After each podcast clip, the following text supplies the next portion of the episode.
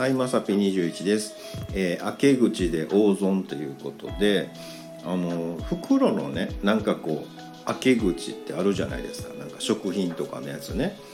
でたまたまね今日あのなんとなくねハムのやつ開けようかな思ってたらね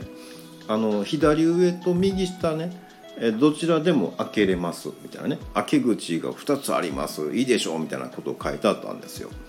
でああなんかえらい親切やな思ってね、うん、さあ開けましょうかなって思った時に「えちょっと待って」っていうね。これどっちか使うたらどっちか使わんまま終わってしまいますよねみたいなね。あこれちょっとえ考えなあかんやつ？みたいなね。えどっちから行こうかな？みたいなね。なんかこうどっちか両方使わななんか損した気分するじゃないですか。こっちからも開けれるのにね。うん、でえどっちからにしたらいいんかなっていう時にはってこう気がつきまして。なんかねああいうあのちっちゃいあの小袋みたいなのあるじゃないですかなんかよくね。うん、でなんかこう、えーと、ピッとこう切り込みがあって、まあ、そこからしか開けれないやつとかねそれはもうそこから開けたらねそれで全然いいんですけども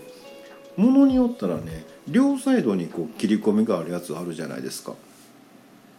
えあれえなんかえ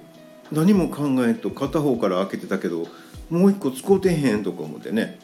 えちょっと待ってくださいみたいな話ですよ。もうあの人生の3分の1は袋開ける作業をやってるはずやのにえ一個ま丸々無駄にしてたん？とか思ってね。もうこの年になって初めてねうわマジかみたいなね失敗したみたいなね、